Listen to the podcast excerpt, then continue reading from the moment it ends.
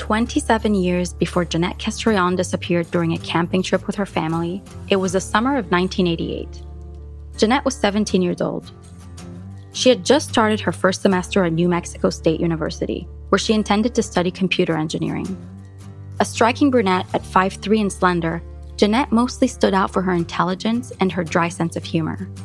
She was always good at anything that she touched, anything that she tried. She was just wildly smart. There was a lot of in her mind ambitions to accomplish, you know, many things in short time. She could explain everything with numbers. that was her. Even when we were really, really young, my, my dad bought a Commodore 64, its computer, mm-hmm. way back in the day, where anything that you wanted to do with it, you had to program it. And I remember that she learned how to program it. She had this curiosity about her. She was just so hungry to absorb new experiences and new things. From The Labyrinth and Casefile Presents, I'm Octavia McHenry.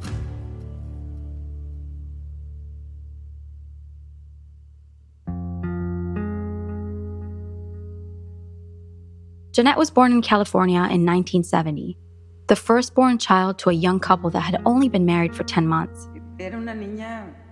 Desde que nació se veía súper inteligente. Her parents, Eduardo and Lydia, were born in Mexico. Her father is a family physician. He runs a private practice and works at a correctional facility, too. Soon after Jeanette, two boys were born Fabian and Oscar. Lastly, another girl, Xochitl. Lydia was a full time mom, but she makes it sound easy. After the kids were born, I stopped working to take care of them full time. I preferred staying home. I preferred cleaning the house, caring for the kids, playing with them outdoors. Everyone I spoke to told me that Jeanette was rather bossy or headstrong, however you want to call it. This is her sister, Xochitl. When we were really young kids, my sister was not exactly happy with my existence. no? you know what it's like because yeah. she was the only girl, and then I was born, and then I got all the attention and all this. And so it's natural, like older siblings right. don't right. like that. This is Jeanette's father, Eduardo. Janet was the leader, and and she was um, always to a certain point, a, a, little dominant. She had a, a, a strong character, and uh, but they got along well. To say that they never fought each other, that would be a tremendous lie because perfection doesn't exist. Aside from practicing medicine, Jeanette's father has volunteered as a pastor of the Seventh day Adventist Church for the last 25 years. Every Saturday or Sabbath, he preaches in a different church around El Paso, Ciudad Juarez, Deming, or Las Cruces, New Mexico, where they currently live. This is Jeanette's brother, Oscar, explaining their religion. We're Christian, so we believe in the Trinity, we believe in the second coming, everything uh, just like a Baptist would, okay. except at seventh day we go to church on Saturday instead of going to church on Sunday. It's pretty much the same thing. The Castrillons are a very tight knit family. They like to spend a lot of time together. They do lots of things outdoors, and almost every weekend Eduardo preached, they traveled out of town, often with their motorhome. Although the family has lived in Las Cruces since 1983, all four kids were sent to a private boarding school in Mexico. It's the Seventh day Adventist school where their father had gone and their grandparents before that. Oh, initially it was it was very hard for me. Oh, I hated it. That was Xochitl again. Nowadays, she's a flight test engineer and lives in California. Was it a character building experience? Oh, absolutely. Talk about learning discipline. Yeah. I mean, it's not quite like a military school. I would say it kind of comes close. They they wake you up at like at 5 a.m. You go to morning worship, you go to breakfast, and you have to have spotless uh, uniform every day. If not, they would send you home. I spoke with Jeanette's cousin, Cynthia. The two are the same age and they were in the same grade. Cynthia and Jeanette would occasionally break the strict rules imposed by their boarding school. Something as innocent as watching a mainstream movie could get you in trouble at the time. Uh, they were very strict with things like gender roles and outside influences, you know, um, music right. and all kinds of things that um, were just not allowed in terms of what they call the outside world. By all accounts, Eduardo is a very laid back parent, but he wanted his children to attend Montemorelos, that's the name of the school, for their academics, to teach them discipline, and to ensure they'd be bilingual. Montemorelos is also where Jeanette met her first boyfriend, Elias Hernandez. This is Jeanette's cousin Cynthia again. She had had little to no contact, you know, with boys um, in that sense um, before. Yeah, you know, casual friendships even there. He really was a very decent guy. But This sounds paternalistic on my part, but uh, I trusted her with him. he was always really one of the good ones. Um, so um, I was really happy for them both. And this is Elias himself. If there's something that it really stays and it sticks in your mind, it's her smile. She had a very beautiful smile. And once you get to meet her, she was so uh, humble and simple and, and down the earth and easy to talk. So uh, it was a, a it was a completeness on her that uh, really attracted me at that at that time. Yes, she was a beautiful girl. Um, I don't know that she was so aware of it before. I'm sure she was aware of it, but it really came when she came to the school. Could you be openly in a relationship with somebody and and you know? No. no, right? I didn't think no.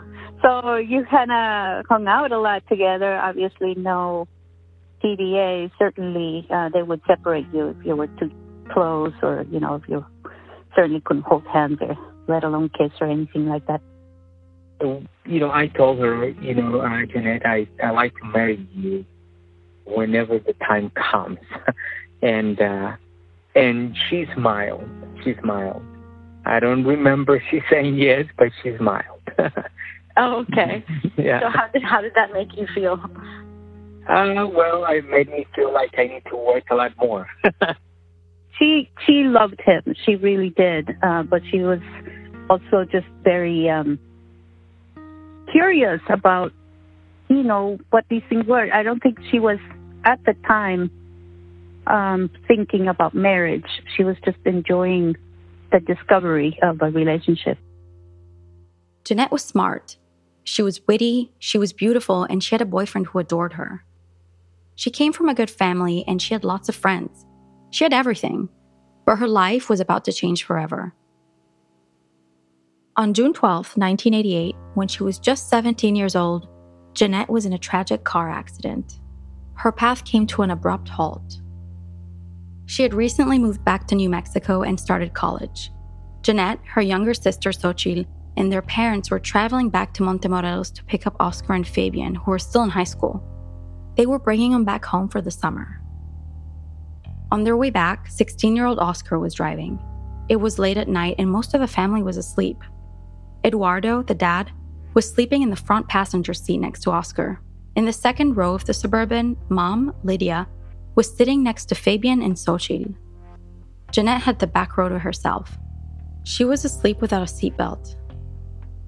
Somewhere on the I 10 in Texas, Oscar lost control of the vehicle. Nobody knows exactly why, maybe a screw that caused the tire to blow. He tried to correct it, and the Suburban swerved off the road and flipped on itself before landing right side up. This is Jeanette's sister, Xochitl. I was asleep when it happened, but I woke up when I hit the roof because it knocked the wind out of me. So I remember, God, I remember everything. I remember hearing how the metal was cracking, the the sounds. There was fine dust everywhere, and I and I think that came from these giant vases that my mom had bought in Mexico on, on our way back, and they just pulverized. The next conscious thought that I had was me just popping my head up and looking around, like trying to absorb what I was looking at. Remember, the first thing that my dad said was, Is everybody okay? Is everybody here? And then that's when my mom started screaming, saying that Jeanette's missing, Jeanette's missing, we don't know where she's at. And, and I remember looking around, like outside, as much as I could because it was so dark, trying to find where my sister was. Jeanette was not in the car. The impact caused her to be ejected from the vehicle.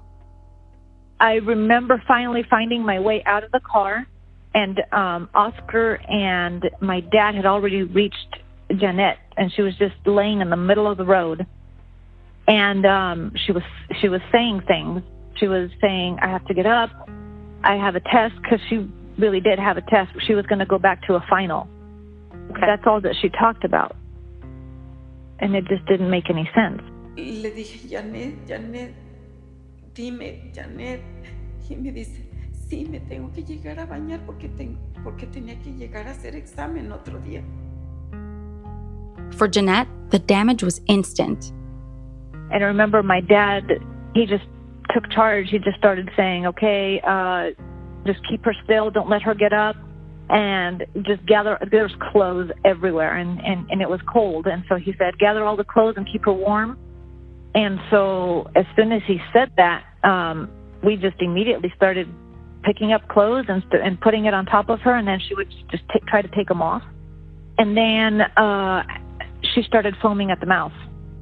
A truck driver pulled over to assist them at that point. The situation was overwhelming for anyone to handle, let alone a 12 year old Xochitl. And there was this the lady that was with the truck driver. I remember um, I'm gonna get a little emotional. Um, I remember that she she stopped me because I remember I was going back and forth doing what my dad told me to do, and she stopped me and she held me, and she said, "Who is that on the street?" And then I said, well, "It's my sister." And when I when she asked me that, I lost it. I couldn't. I I started feeling so much fear at that point. A helicopter arrived to assist them, and Jeanette was airlifted to Beaumont Military Hospital in El Paso.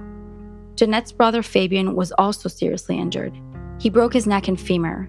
He was pinned inside the vehicle, yet he insisted paramedics assist Jeanette first. To this day, the family has a difficult time talking about this accident, and bringing it up felt like a sadistic game of needling around old wounds.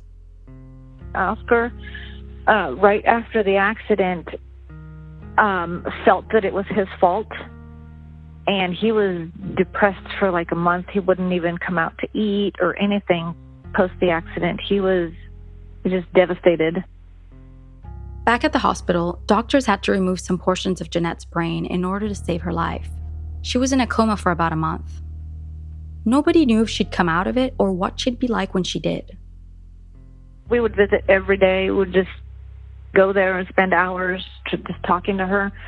And I, I do remember that it was super exciting. The the very first time when somebody asked her to squeeze, if if mm-hmm. if she could hear him, and she mm-hmm. did, and that was oh, like wow. the most exciting moment ever. And we are like, oh my god, you know, she might come out.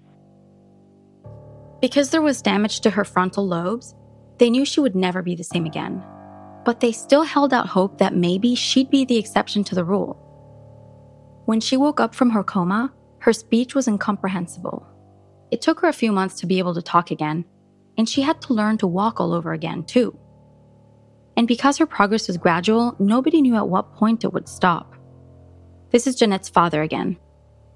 Obviously, we were expecting a better outcome, but even with her limitations, was still uh, considered a blessing. Uh, but of course, her mind completely changed. With time, Jeanette could speak almost normally. But the damage to her brain made it so that she was completely dependent on the care of others. The main obstacle was the impact on her short term memory. Jeanette could only retain information from the past and had a hard time learning anything new, so that she would constantly forget what she was doing and where she was. So if she met you, she would talk to you, and two minutes later, she would ask you again. But she was excellent at covering that up. This is Jeanette's sister again. If you met her for the very first time, she would probably ask you what your name is and how you spell it. And then she would start doing math in her head based on how you spell your name. She would go through the letters one by one, assign numbers to them, and just do math with it. However, she did it uh, in a way that she only understood. And then she could still carry on the conversation with you for a short amount of time. And then she would go back to, what was your name again? Because of where her brain was injured, she was always hungry. As a result, she became overweight. This is Jeanette's brother, Oscar. The part of her brain where also she has a lesion would make her that her hunger was uncontrollable. She could be fed and fed and fed, and she would do it until she vomited. That part of the brain just didn't let her know, you're full, stop eating. As she improved, her sneakiness did too. so right. she would find ways around my mom and go to the kitchen and just eat. And her overall personality changed a lot too. She was often angry. After she had the accident, uh, for some reason or other, she started to dislike her brothers, of all of them. Jeanette would recite the alphabet, but replace the first letters of their names with various sounds as a sign of protest. It took me a long, long time and the assistance of other people to find out what she was doing. And her favorite letter was letter number seven. And when we asked her why that, because that's the seventh day, and, and God uh, uh, created this world. So she would give you a whole uh, Christian reasoning for her liking the, uh, the, the number seven. She was a little bit more aggressive towards my son Oscar, and Xochitl, mm, she was closer to Fabian. For, for some reason, she would listen more to Fabian, and he would talk to her, and he would reason with her. And she was extremely pleasant to them when we were not around just like a little, I guess, a little child. Oscar told me that she had two modes. She was really aggressive or she was really nice. And it was weird because she would meet people and she could have met you, and right off the bat, she would like you, or right off the bat, she wouldn't like you and she would let you know. With us, it was kind of hit or miss. If I gave her, for example, a pizza, which was her favorite food, she was my friend. But for the most part, she didn't like she didn't like me and you just learn to live with that. You know, it's your sister and she's got a, a lesion of the brain. Her propensity for math continued, but in an obsessive compulsive way that only made sense to her. And I think this is left over from her computer science days. She loved to press buttons like a little kid. She liked to count things. If there were, I don't know, uh, spikes on the fence, she would count them. She would do random math problems in her head as well all the time because it was part of her obsession. Here's Jeanette's cousin, Cynthia, again. She remembered some things, um, like whenever she'd see me, she would ask about her boyfriend. Obviously, I would say things like, he's okay, he's fine, you know. Um, right. He was, of course, devastated when this happened, and um, I don't know that he ever saw her again. Elias and Jeanette were together for a year and a half. He never did see her again after the accident.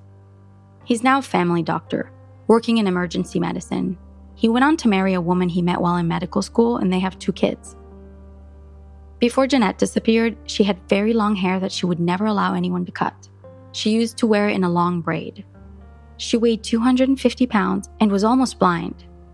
She walked with difficulty and didn't like to exert herself more than strictly necessary. Her mental capacities were around those of a 12 year old in some areas, but in others, her abilities were more similar to those of a five year old. Uh, how dependent was she on your care? Entirely. I had to tell her when to shower, to use soap, to scrub, rinse, get dressed. I would lay her clothes out and she'd put them on. I had to instruct her to do everything, everything, because she wouldn't do it on her own. So Eduardo and Lydia, almost in their 70s, were still taking care of Jeanette as you would a small child, but a child in the body of a grown person. It was a 24 7 job with her, and I recognized that both my uncle and my aunt um, had massive, massive jobs. Uh, that was just very taxing, I guess, but she was very, very active. Um, I don't know how they did it for so long. In fact, Many of the people I spoke to have told me how challenging it was at times to care for Jeanette. This following clip is from my interview with Oscar. She's a difficult person to care for. She's a difficult person to keep up with. She's not the type of person that would be compliant. No matter how many times you would tell her, she was stubborn. Jeanette had wandered off before, but due to her difficulty walking, she was never very far, and her family always caught up with her. This time, something very different happened. Coming up next on The Labyrinth. This is the strangest search I've ever been on. She just disappeared right off the face of the earth. I said, You're telling me you lost sign right here. I said, Well, then we're right on the road here, basically. So she got another car. Somebody abducted her. Dad never ever talks to me. He's busy trying to get the motorhome unstuck. We were desperate. We didn't know what else to do. You already start to know, you know, the canine hasn't found her. Something really bad is going on.